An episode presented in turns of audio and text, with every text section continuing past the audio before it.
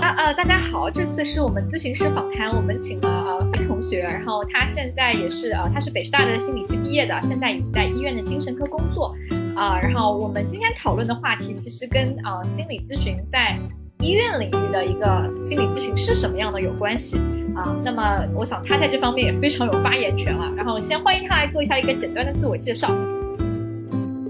Hello，Hello，大家好，我叫范宇轩，我是一名心理咨询师。嗯，在北师大毕业之后呢，就大部分的时间呢是在医院里面去工作，然后也是担任心理咨询师的职位，会去接待一些嗯来医院看诊的来访者，然后为他们提供心理咨询或者说是心理治疗了。嗯，当然呢，我自己也会再去接受一些其他的不是医院这个渠道来的嗯来访者，所以呢，两边会观察下来，可能会有一些。嗯，诶，有趣的发现，然后我觉得可以跟大家分享分享。哦，对，因为就是这个话题，老实讲，我是觉得确实蛮有必要的。因为老实讲，其实呃，医院现在其实也有提供很多，大家其实对医院会有个刻板印象，就是去吃药或者开药或者去拿个诊断。啊，很多人对于在医院接受心理治疗可能会有蛮多的呃一些不了解或者是紧张感。因为老实讲，很多人对于医院去光看医生都觉得有点挑战。更不要说在医院这个环境下去做一个小时去做一个心理咨询的 session 啊，所以说有蛮多人对这个部分嗯有有蛮担心的东西的啊，所以也许宇轩可以给大家先介绍一下，一般医院来讲，我们去医院看心理咨询，它整个大概的流程会是什么样的呀？一般来讲，嗯嗯好，嗯，这个可能也要分不同的情况了。就有的人呢，他是说，嗯，我知道医院有心理咨询或者心理治疗这方面的一些服务的，我就是专门去的。嗯，那这样的话，一般到三甲医院，它会有心理科，或者是那种精神专科医院，它也有心理治疗、心理咨询的门诊，就到那边导医台问一下，然后直接挂号，然后去做咨询就可以了。嗯，当然呢，初次咨询前可能也会有一些评估的方面的内容，比如说会让你做一些量表啊，然后会聊一聊，去了解一下你的情况。就如果发现可能情况比较严重的话呢，可能也会去推荐到医生那边看一看，可能开一点药帮助去改善一下、稳定一下状态，然后接下来再投入到咨询当中。嗯，就还有一种情况呢，就是说有的人他可能他不知道说，哎，我需要什么，只是觉得说，哎呀，我这个心里面挺不舒服的啊，这种情况持持续挺长时间的，嗯，也不知道该怎么办，机缘巧合之下就来到了这样一个地方。嗯到医院里面，那嗯，可能也会先是去问一问，嗯，要怎么办？有的说心里不舒服，然后就直接挂到了心理科了；有的说是，嗯，可能感觉哪里不太对劲，就会先推荐去精神科。但是呢，一般来说，就是医生呢也会根据你的状况呢进行一个评估、一个判断，觉得说，嗯，这个可能有一些，嗯，背后有一些事情，而不只是说单纯的生理方面还有什么问题，也会推荐去做心理咨询的。就这样，还是回到了说。去做心理咨询这样的一条路上，嗯，就这就是大概的一个流程了，嗯嗯，听起来还是有蛮多不同的渠道的。OK，我先关下窗，我这个噪音有点大。哦，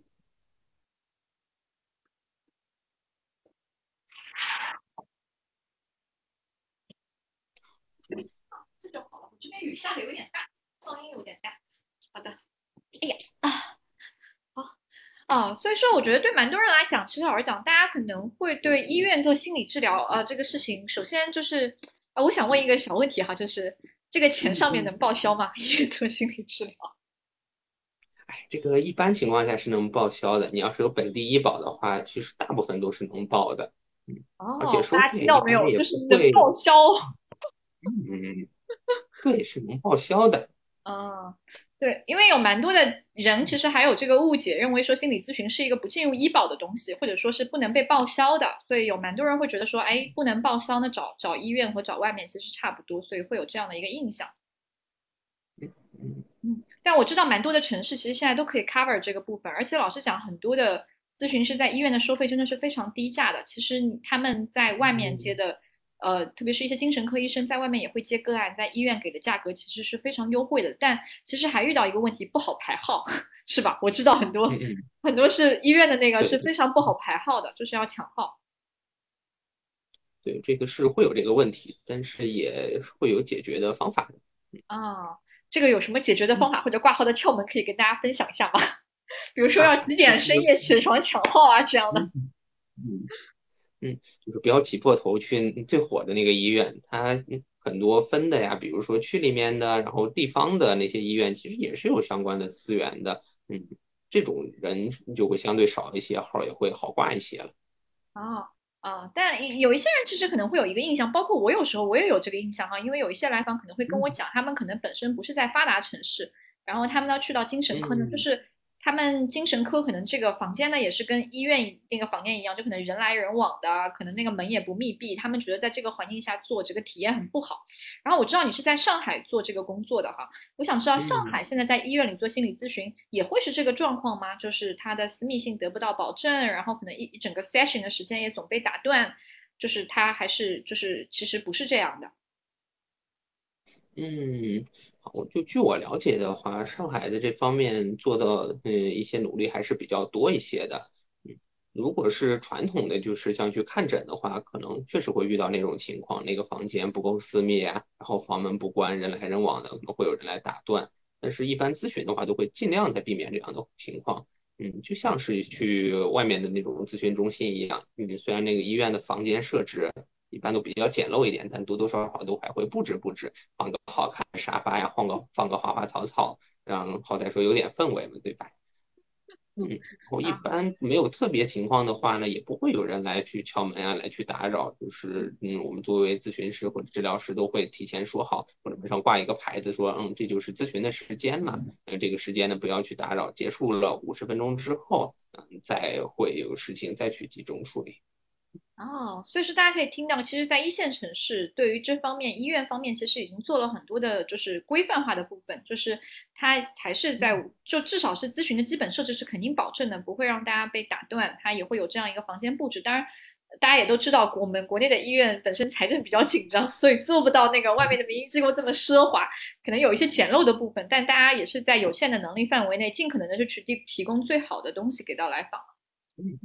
嗯。啊，所以有一个问题哈，因为呃有一些来访对于去医院，他们会有一些担心，因为觉得医院的心理就是咨询啊，各方面服务啊，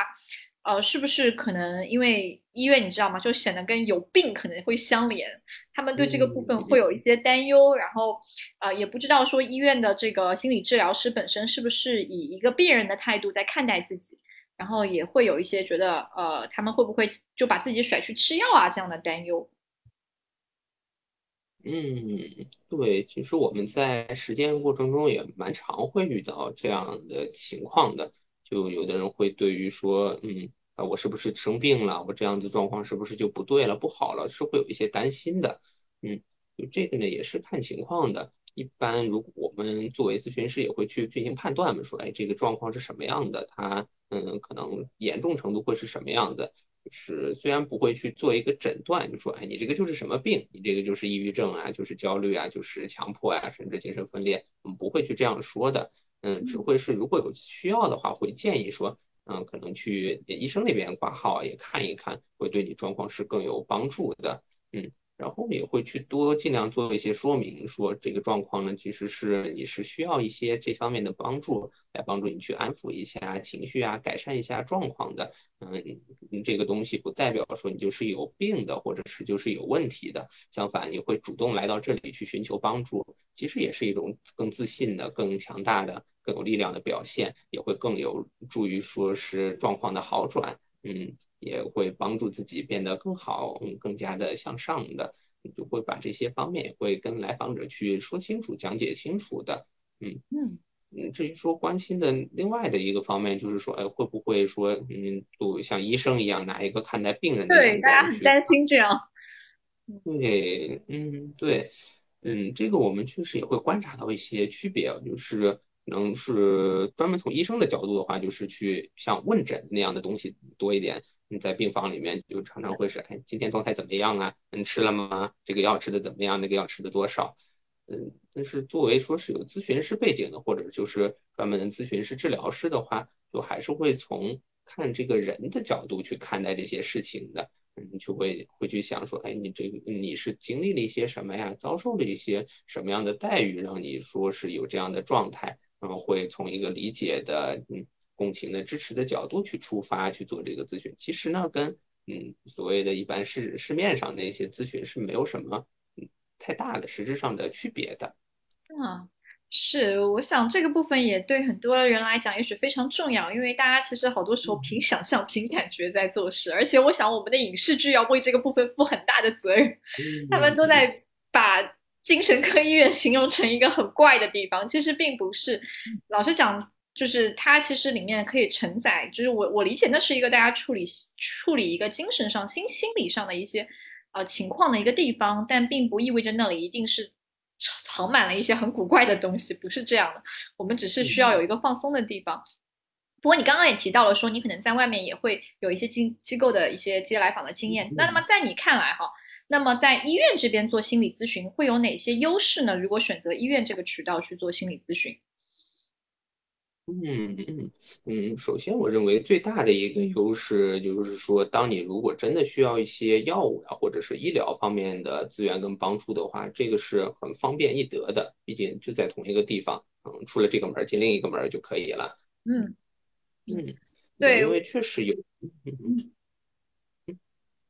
就因为确实有一些人，嗯，有一些来访者的状况不是那么乐观，就是光靠做咨询的话，可能起到的效果会比较有限一点。就还也还是需要一些药物方面的帮助，就至少说把这个情绪先给他兜住，不至于说坠得太快，或者说那种就是自伤自杀的这样的想法会太蔓延、太弥散开来。嗯，就在这样的一个基础上再去做咨询是会有帮助一点的。所以就如果说作为咨询师，嗯，判断说，哎，你可能需要一些这方面的帮助呢，就会跟跟来访者去讨论一下这个情况，嗯，建议说去，嗯。精神科医生那边去看一看，然后也方便说后续嗯咨询的开展。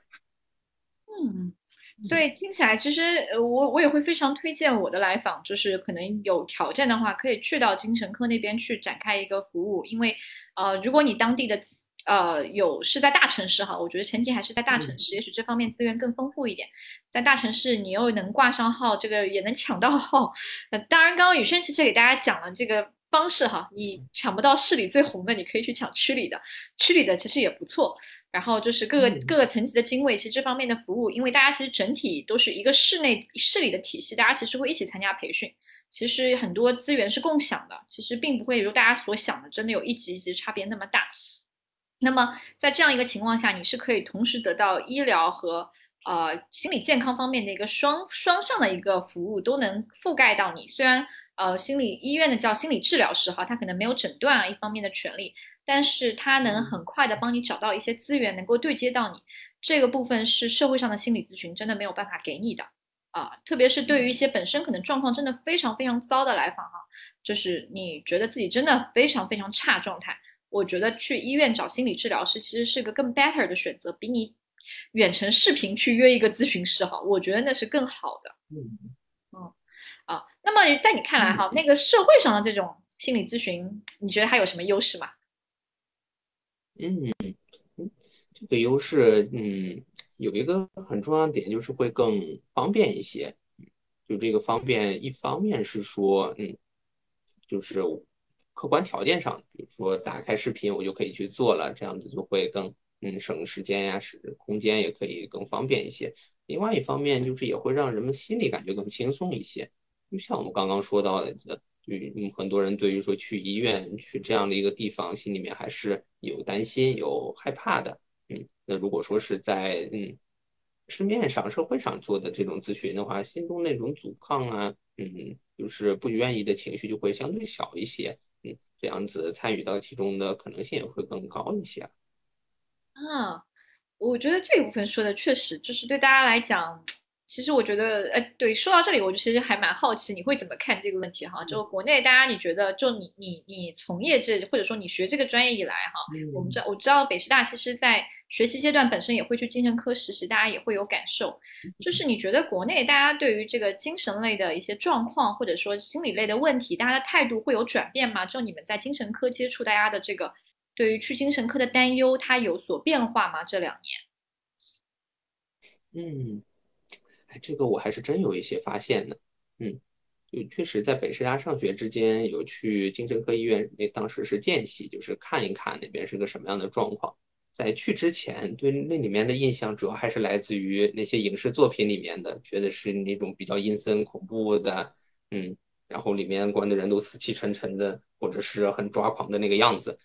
但是去了之后发现，嗯，完全不是那个样子的。就医生呢也会叫一些状况还比较好的，嗯，说医院里面的话，可能嗯成为患者更合适一点吧。比如患者来跟我们去交流，就嗯日常的对答呀什么的都是很正常的、很流畅的。嗯，除了说是可能情绪方面会有一些，嗯，比如说有的是抑郁的呀，有的是焦虑的这些方面能看出一些情况，但其实其他方面都跟一般所谓的加引号的那个正常人是没有什么嗯区别的。嗯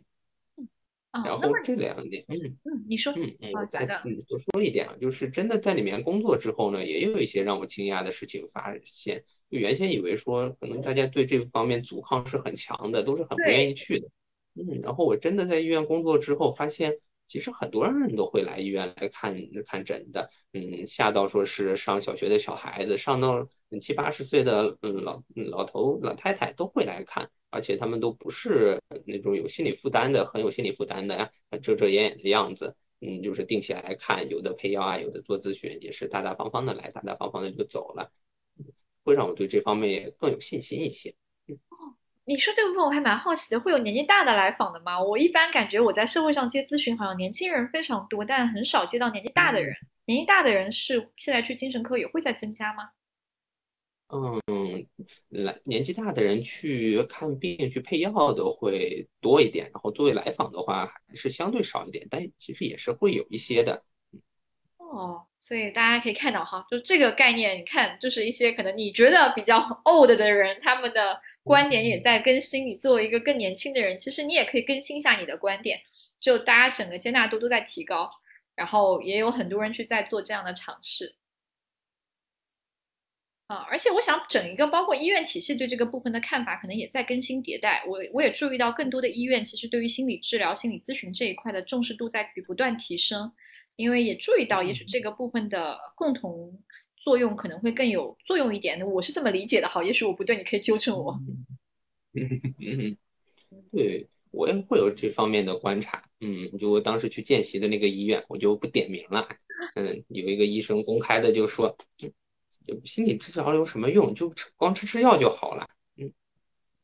当时我们心里就是很不认可的。嗯，但是后面也见到了有一些医生就会持一些更包容的、更开放的态度，甚至本身也是会去学一些心理学相关的知识啊，也自己也在做心理治疗。嗯，再到我们现在工作的医院，就是医生对这方面的嗯包容度、接受度都是蛮高的，就是他们觉得说嗯。这个来看诊的患者，他如果有需要的话，都会主动推荐到嗯心理科这边来做心理咨询的。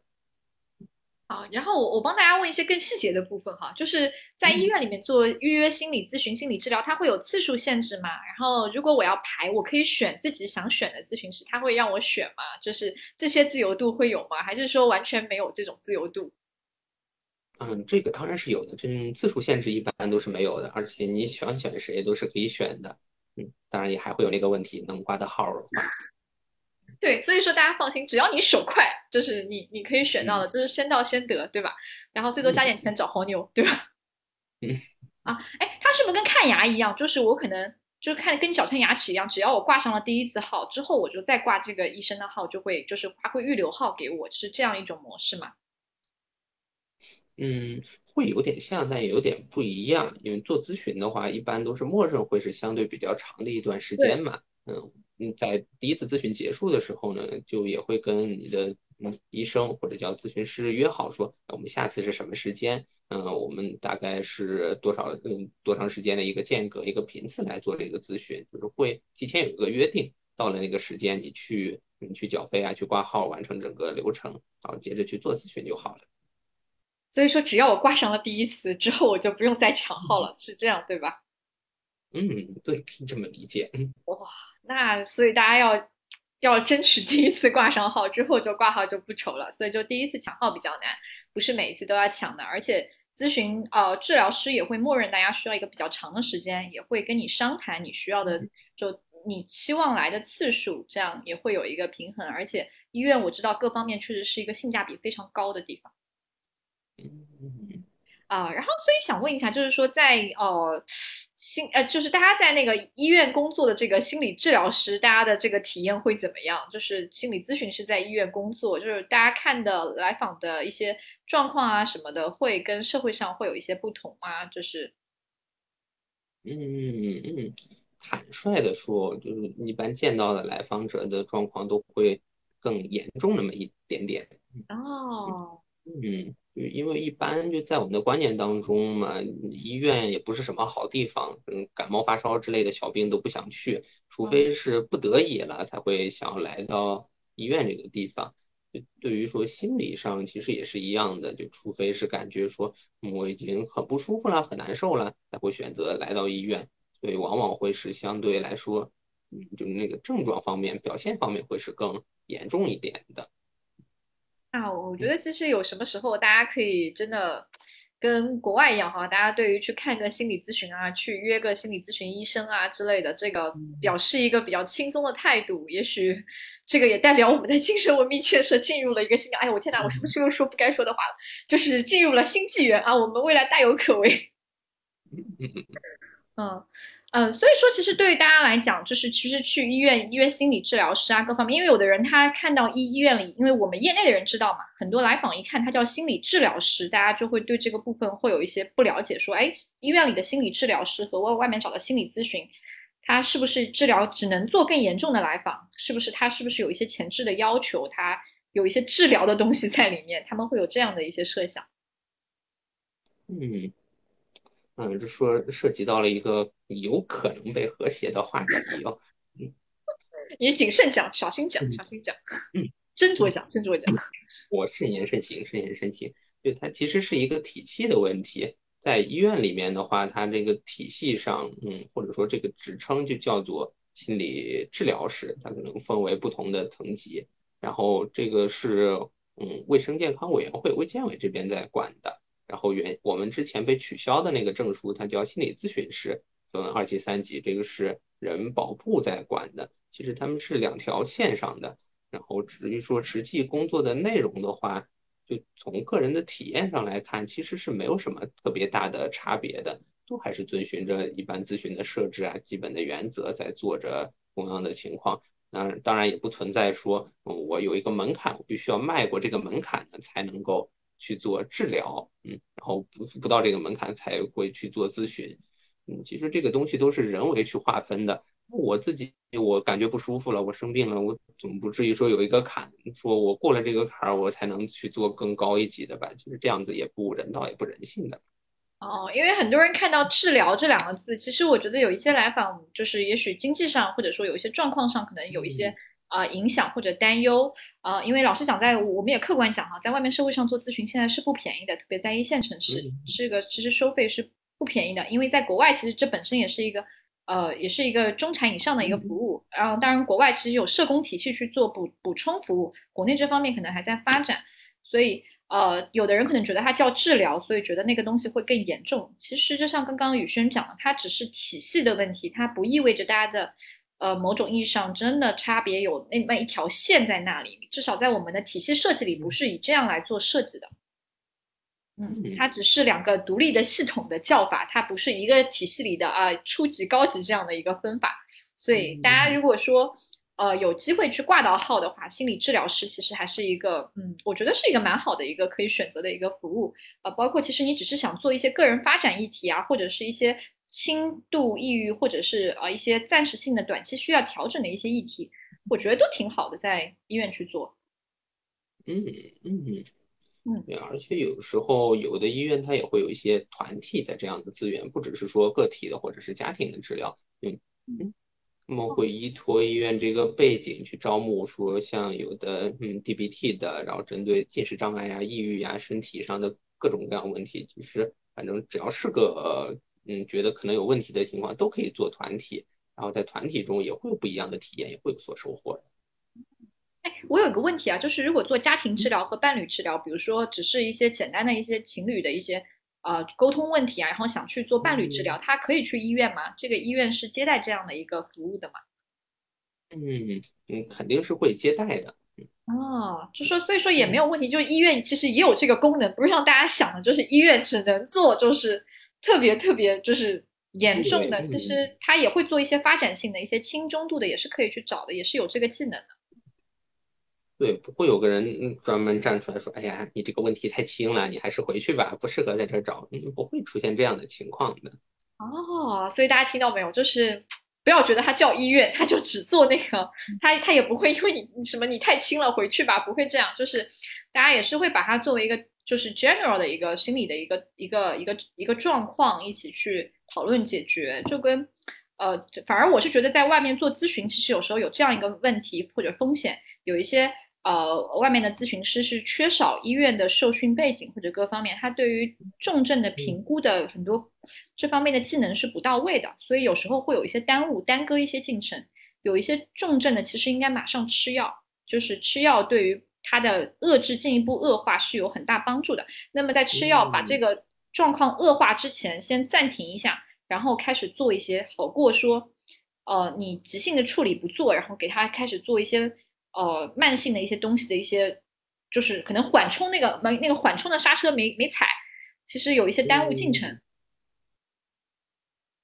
对的，对的。嗯，所以哦，我觉得如果有机会大家找到宇轩这样的 有医院背景的这个咨询师，我觉得是非常好的。其实大家很多时候选咨询师的时候，呃，我们业内大家我们就知道，但是非业内的可能在选的时候，大家对这方面就不是很了解。其实有一个医院的一个背景的话，帮大家在提供或者说。给大家拓展一些啊医疗方面的考虑啊，然后去有一些医疗方面的一些一些看法，其实分享给大家，我觉得是非常重要的。嗯嗯啊，所以说其实听起来医院好像什么，其实都是可以接的，是吗？我突然觉得我可以去医院薅一下羊毛。嗯，当然可以啦，嗯，肯定是没有问题的。嗯，呃，所以说，其实对于医院来讲，它其实听起来就是只是号比较难挂，其实各方面医保也是有一定程度的报销，然后呃，然后其实各种类型也都接，然后也不会因为某一些类型的议题它不接，而且医院方也会有一些可能，如果更严重的话，也会给我一些医疗建议，所以听起来其实是个蛮不错的选择。嗯嗯嗯。啊，但我其实觉得很多来访好像因为对于医院的抗拒，对吃药的抗拒，连着对医院体系的心理治疗系统也不是很信任。因为有一些人可能还是有一些印象，就是呃，你知道，其实类似于大家对二级、三级的印象也一样，就会觉得有很多人是啊半道转过来的呀，就是有很多人觉得。呃，以前高校其实也有嘛，对高校心理咨询中心也有这样一个刻板印象，觉得很多是其他科的老师，什么行政老师考了个二级转过来的不专业啦，医院里很多也就是什么护士考了个什么转过来的不专业啦，很多人有这么个印象。哎，那在你现在工作的这个体系，或者说你所在的这个城市里面，其实这个大家专业背景上面是不是有了很大的提升和改变呢？嗯，对，就我了解的情况来看的话，确实。本专业出身的在从事这方面工作的人会是更多一点的，嗯，然后还有一部分呢是会精神科医生，然后在自己的工作实践中觉得有必要去学习这方面的知识，也会参加相应的培训，嗯，然后进而接进而从事到心理咨询、心理治疗这个方向中，这也是占一嗯一部分的，嗯，据我了解的，就好像是说学其他专业的医生呀，或者是护士转过来的，嗯。这个比例会是相对少一些的，嗯，一般来说，这个专业性的背书还是可以认可的，嗯，哪怕你不确定，你可以去问他呀。啊，对，刚刚宇轩也说了，可以选的，对我还加了忘加了这个好处，这是可以选的啊，因为大家知道，有的机构里面其实有时候不一定会给大家太多的选项，就是或者说有的机构里面其实咨询师也有限。然后可能给大家选择也不是很多。那么医院呢，当然他也会推荐一些给大家选，但前提嘛，就刚刚雨轩说的，你抢到要抢到，手要快。嗯，是的，嗯，所以听起来真的好了解好多啊，就感觉这是一个可以非常值得一试的东西啊。然后呃，所以说关于呃，如果说去呃，但是你也知道，医院其实号不太好抢。那么宇轩，你觉得说，如果说我作为一个其实收入水平还可以，也许医院和社会咨询体系都可以考虑的一个来访，啊，你你觉得也许对于对于比如说像我这样的人来讲，就是我觉得我可能有一个发展性议题，我两边都可以选啊。那么呃，你觉得到什么哪些情况可能是更偏向推荐去医院体系？哪些情况觉得社会体系的也可以提供？嗯，就抛开说那些所谓的什么诊断标准啊，不谈，就我们对自己的状况肯定也是有一个认识、一个了解的。嗯，就是我觉得说，我好像嗯这个问题还不是很严重，自己平常生活呀、工作也都还过得去，自己 handle 得了，嗯，应付得了，嗯，那这样的话选社会上的嗯咨询，一般来说是就 OK 了，没有问题的。嗯，但是呢，你要是觉得说，哦，我这个状况已经挺严重了，也持续挺长一段时间了，嗯，整天心情不好，情绪又很低落，甚至时不时都想到说，嗯，要不就挂掉算了，就这样的话，嗯，最好还是建议去医院看一看了。嗯，所以其实大家可以听出来，其实这个是出于你对自己社会功能的影响的一个考虑。就是我们咨询其实也会很非常看看待看重你的社会功能受你的心理问题的影响的严重程度。啊，所谓社会功能影响比较大呢，是指说也许你都不能出门、不能上班、不能上学，然后可能你的身体都开始出现状况，比如说你整宿整宿的失眠，其实你你能感觉到自己。开始耳鸣，开始头晕，开始出现一些身体症状，这种我们会认为说其实是比较严重的啊。但如果说其实你还能上班，还能上学，可能偶尔有一些可能呃有有一些偶尔的失眠，但你整体上整个人的运作还是能运作下去的，那也许可以去。我觉我们并不会认为说你你的状况非常就是就是非常的厉害，可能或者说就是社会功能受影响程度可能还行啊，这个是一个考量的维度。嗯嗯啊，那么其呃，老实讲，就是大家可能对于去精神科啊，或者是去医院啊，有有一些啊障碍的部分。你你们在做医院的心理咨治疗的时候，会对这个部分会做一些特别的，因为我知道有一些人不肯吃药，或者是怎么样，这会是你们比较重要的一个工作的一个内容吗？就是这是我的刻板印象哈，我只是好奇八卦一下。嗯嗯，会的会的，就这方面像是一个做心理健康教育的部分嘛。就像是在苦口婆心的在说，哎呀，你这个状况是什么样子的？它可能对你是有什么影响？你看都对你造成了一些什么样的状况的影响了？就吃不下饭了，睡不下觉了，嗯，身体上也感觉哪哪都不舒服了。所以说这样的情况是需要去嗯吃一些药，需要去做这些方面的治疗的。所以会建议你，嗯嗯，只是说建议去做，当然选择的权利呢还是放在来访者那一边，不会有人五花大绑把你绑过去的。对，而且有蛮多人其实会担心说啊，治疗师觉得我太重了，不管我了，然后就把我推给精神科医生，让精神科医生一定要喂我吃药，然后这样子，也有人会有这样的，因为蛮多人其实就是不想吃药，所以不去医院。当然，这个部分我觉得是非常有待商榷的哈，大家真的去医院看个诊断，就是大概了解一下自己的情况，其实蛮有必要。医生也不会摁着你让你吃药，对不对？就是还是会尊重你的，大家，但是一定会把情况跟你反复的说清楚，跟你叨叨清楚。嗯嗯，对，而且我们一般了解到的就是对吃药方面一些担心，可能有的会担心有副作用，可能会担心，嗯，就依赖了，我觉得这一辈子就戒不掉了，嗯嗯，这个也是分情况的，就如果说情况不是那么重的话，就是一般不太会存在这样的状况的，就有的药物的话，嗯，你吃了它是会有一些副反应，嗯，但一般来说，可能过一阵子那个反应就会轻一点。然后呢，等你的状况好一些，这个量也会慢慢的减下来，最终你就可以说，嗯，可以不服药，嗯，然后依靠自己的力量就可以继续走下去了。就当然这一切都是在就是医生的建议跟指示下进行的。嗯，就再次提醒一点，如果一般来说的话，就自行把这个药断掉，往往这个后果不会很好。啊，对，这是我们在各个地方一定会跟大家叨的。不许私自停药，就是这个不许，不是我们在侵犯你的控制权，而是真的是这个是 很多血泪教训，是真的不要这样做。嗯，是的。嗯，对，所以大家如果停药的话，一定要跟呃医生联络。就是你一旦要么就是一旦你开始吃药了，就是就好好的照医嘱服，然后定期跟一个医生去合作。然后如果是找治疗师、找咨询师也是一个道理，你一旦开始咨询了，就找一个人。呃，不要今天这个，明天那个，你试了十七八个，可能不如你找一个做十七八次，这个效果来的 来的稳定，来的好。就是对，因为心理类本身是一个非常，你知道，人的内心是一个非常多变敏感的东西，你也要敏感的，就是稳定的去对待它，而不能老是这样没事去撩它一下，你自己也受不了这个撩啊。嗯嗯嗯嗯，所以 嗯，你说，不好意思打断。嗯。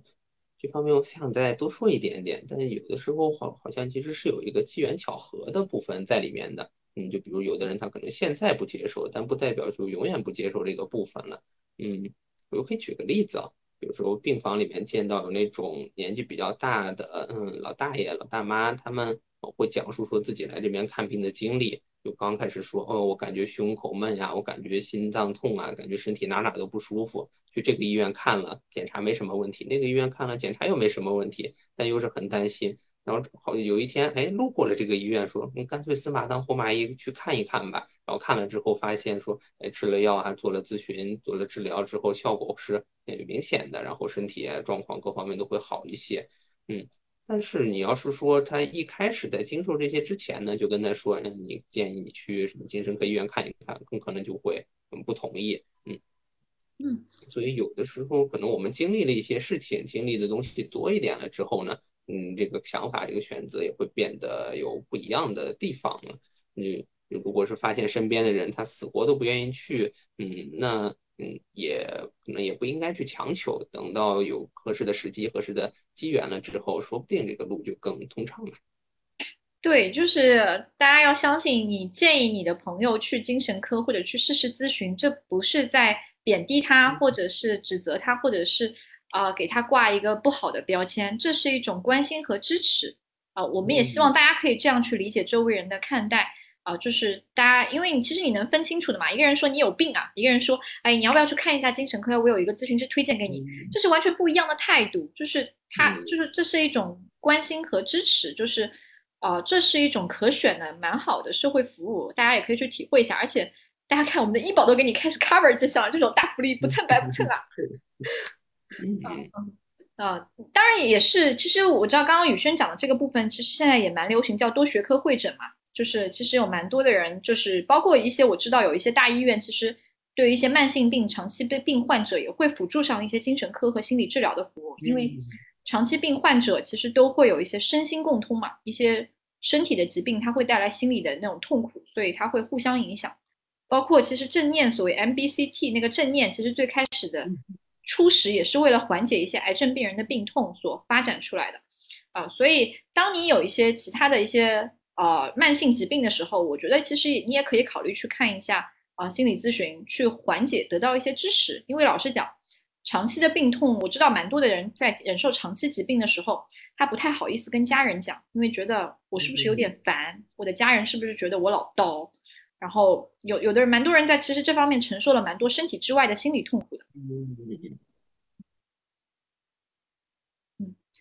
对，身心是连在一块儿的。就是如果你发现身体上有哪里状况不太对，而且嗯怎么都找不出问题的话，就可能去给看一看心理方面是不是压力太大了。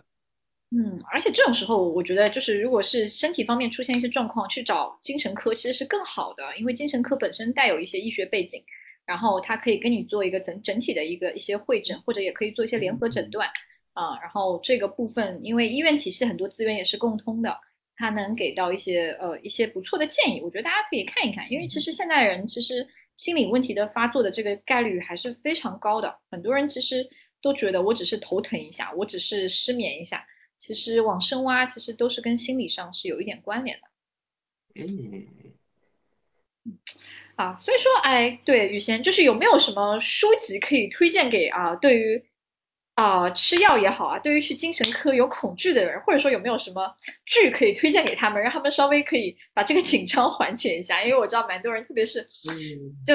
我觉得国内跟国外真的很不一样。国外很早大家都会尝试那种 counseling，但国内大家对于这个东西真的是非常新鲜，就不太能够去试。有没有哪些部分能够缓解一下他们对这个部分的紧张感呢？嗯。嗯，影视作品的话，我的建议是不建议去看相关的影视作品，看了会感觉更焦虑的。哦，OK，所以这个建议就是不要，就是不要瞎瞎把你的影视作品的那个印象对上，就实际上的医院没有那么犀利。我觉得很多经医院或者说很多影视作品把心理科或者把精神科，我觉得拍的有点过分的魔幻化了。我自己都想，天哪，我怎么没见过这样的人？嗯，应该是这样的，嗯嗯。然后书籍方面的话，嗯。哎，我脑脑子中有一个东西，但死活这会儿就是冒不出来了。嗯，就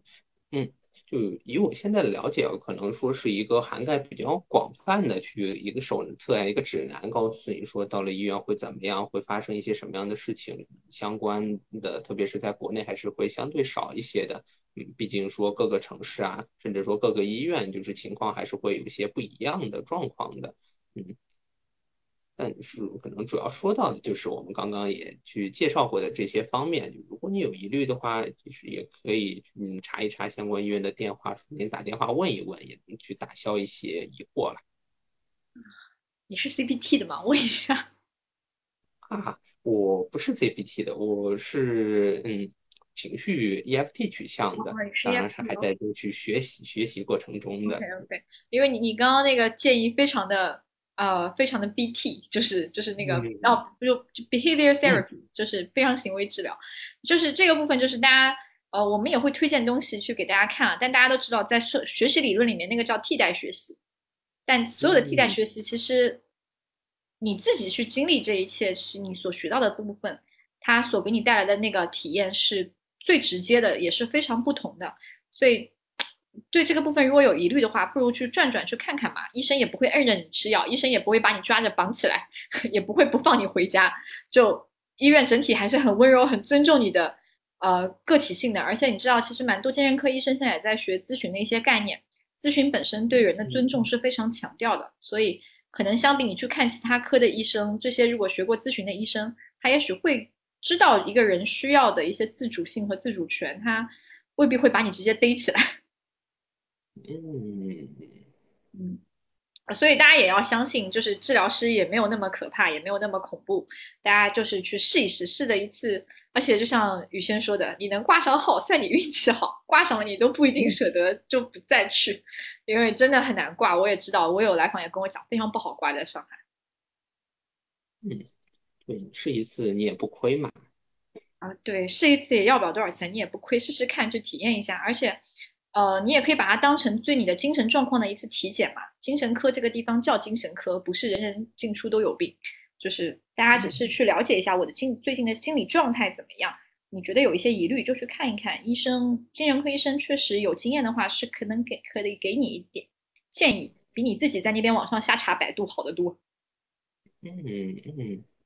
对，下查百度的话，可能这个已经感觉自己病入膏肓了。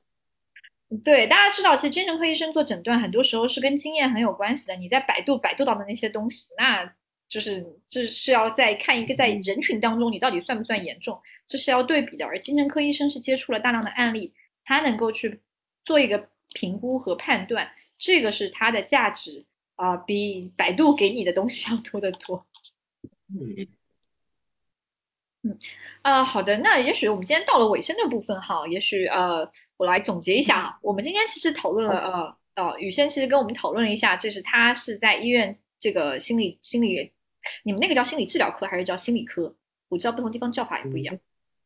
对，我们就叫心理科。啊，对，确实不得不同的地方有的叫心理咨询啊、心理治疗，但不重要，他们都是一样的。啊，对，然后就是啊，宇轩呢，其实也是在心理科工作，所以说呢，我觉得这个部分还是非常有必要分享给大家，因为我知道蛮多的来访其实啊，对于去精神科医生本身有一些担忧，啊，精神科医院有一些担忧，二来是接受社会的心理咨询呢，也觉得可能会有不正规，会有一些费用上的担心。那我觉得心理科其实是一个很好的平衡这两者的地方啊，因为你一下子觉得去吃药去精神科太猛，那你去心理心理科那看一看。那心理科医生其实也会有一些评估的技能在那边，而且他跟长期也是跟很多重症病人来工作的，他在这方面的经验也非常多。虽然他不能下诊断，但是他可以给到你一些推荐，要不要就是推荐你去看一下精神科这个部分是非常有价值的建议啊。那么所以雨先从他的这个工作的经历来给大家分享了一些关于说在医院大家常有的一些刻板印象哈，就是我我觉得我我也是来自于我听到的一些刻板印象，也做了一些求证，包括说哎他的整个流程是怎么样的啊，他到底是不是会把大家就是呃给到大家一些很就是一些一些分级诊断，然后是不是一些分级的一些治疗啊，然后包括说各个。呃，能够能够在一些细节上的流程上是怎么去做的？我们是不是能够有一些自由度？包括他能接的一些议题。其实聊完之后，我其实我也学到很多。我会发现说，其实现在的心就是医院里的精神科的心理科，它能够覆盖的服务其实专业化程度已经蛮高了，而且能覆盖的议题也很广。其实你传统在社会机构做的一些咨询的方式和议题，这里面都能承接，只是你挂不上号而已。就是，对，就是你你如果能挂上号，那是一个非常好的选择。所以说，而且这是一个我觉得是也是一个非常呃入门的安全的一个便宜的选择。如果你在特别是你在大城市啊，真的可以去试一试。就是它能够给提供的议题的呃帮助你的议题的部分也非常多啊，所以大家可以考虑一下。当然，也许挂不号挂不上，那如果你不是那么重，你又着急，那你可以去找一些社会上的一些咨询。啊，然后这个也许也也能给到你一些帮助啊。那么啊，最后的环节哈，就是宇轩有没有？就是我这边会设置一个特殊环节，就是啊，对于还没有尝试过心理咨询的人啊，也许你可以对他们说一些啊，关于心理咨询怎么介绍给他们，或者有什么话对他们讲。就是也许他想去试心理咨询，但他有一些担忧，或者是他有一些犹豫啊，也许你可以对他们说些什么？嗯嗯。嗯，心理咨询呢，它就像是一段双人的旅途，嗯，两个人结伴一块儿向前去走，一块儿去探索这一路上遇到的风景，嗯，可能会遇到一些坎坷，可能会遇到一些阻碍，但是有人陪伴的过程，它终终究是要好过一个人孤独的前行的，嗯，嗯，听起来啊，有一些温暖，就是大家有一些时候真的觉得说。会觉得有些不好意思跟家人讲，或者是觉得担心给周围朋友带来负担的时候，其实可以去找到心理治疗师或者咨询师啊。我们是专门的受训来承接这个部分的啊，而且我们在这个部分当中也会以很多专业的技巧来给到你支持和帮助。我们是一起共同度过这个阶段的啊。这个人的一个可以作为一个候选项，当然我觉得也不排斥你可以有其他的选择，但也可以把我们列入一个考虑项。啊，所以我刚刚的部分，宇轩觉得有什么需要补充的吗？嗯嗯，对我刚刚听到，我们去是也强调了挺多，是关于嗯，在大城市里面会特别建议这个方面。我就想补充的一点是说，就我也会在热线当中啊，或者是在一些咨询过程中听到有嗯嗯来访会去说，哎，我们那边的医生进去之后，他就是简单聊两句，也不听我多说完。就跟赶紧给我开个药就打发完事儿了。其实这种情况确实也会是存在的，就可能特别是说相对小一点的地方也是会存在这样的情况的。嗯嗯，所以也是嗯，我想补充一点，就是可能是还是要去根据你自己的实际情况去做出判断的。就如果是在比较大城大一点的城市的话，对去医院看咨询是会是一个可以尝试的选择。如果是在小的地方的话呢，那就根据你自己对于当地情况的了解，去嗯去最终决定是去找社会上的还是去找医医院里面咨询师了。嗯，谢谢宇轩的补充，这个部分很重要。而且我觉得会知道，刚刚也是宇轩提出的一点，就是不管怎么样去试一试，你试一试才知道这个地方这些医生这些咨询师他适不适合你，你去试着体验一次。如果你的感觉告诉你不舒服，那就是不舒服的。也许或者说，或许是你的内心准备还没到那个时点，或者是这个地方就有些的地东西跟你不 match，啊，或者是呃，当然前提是那个基础的设置一定要给你保证。我们这个地方一定是跟大家讲，就是一个私密的环境，一个五十分钟左右一节的一个固定时间，当然有的地方可能是四十五分钟，固定时间、固定场所、固定的咨询师给到你，然后一个固定的时间段每周给你，或者是两周一次给你，这是一个一个东西称之为咨询的前提。如果一个地方他连这个都不能给你保证啊，一个咨询师他随便跟你聊个二十多分钟就出去接电话了再回来，啊，这个地方我非常建议你就是也许不要继续去尝试了，它本身的一些基本的伦理设置都没有遵守。那么在这个前提下，大家可以去试一试，去感受一下，嗯，那也许就是一些个人差异化的东西了。嗯，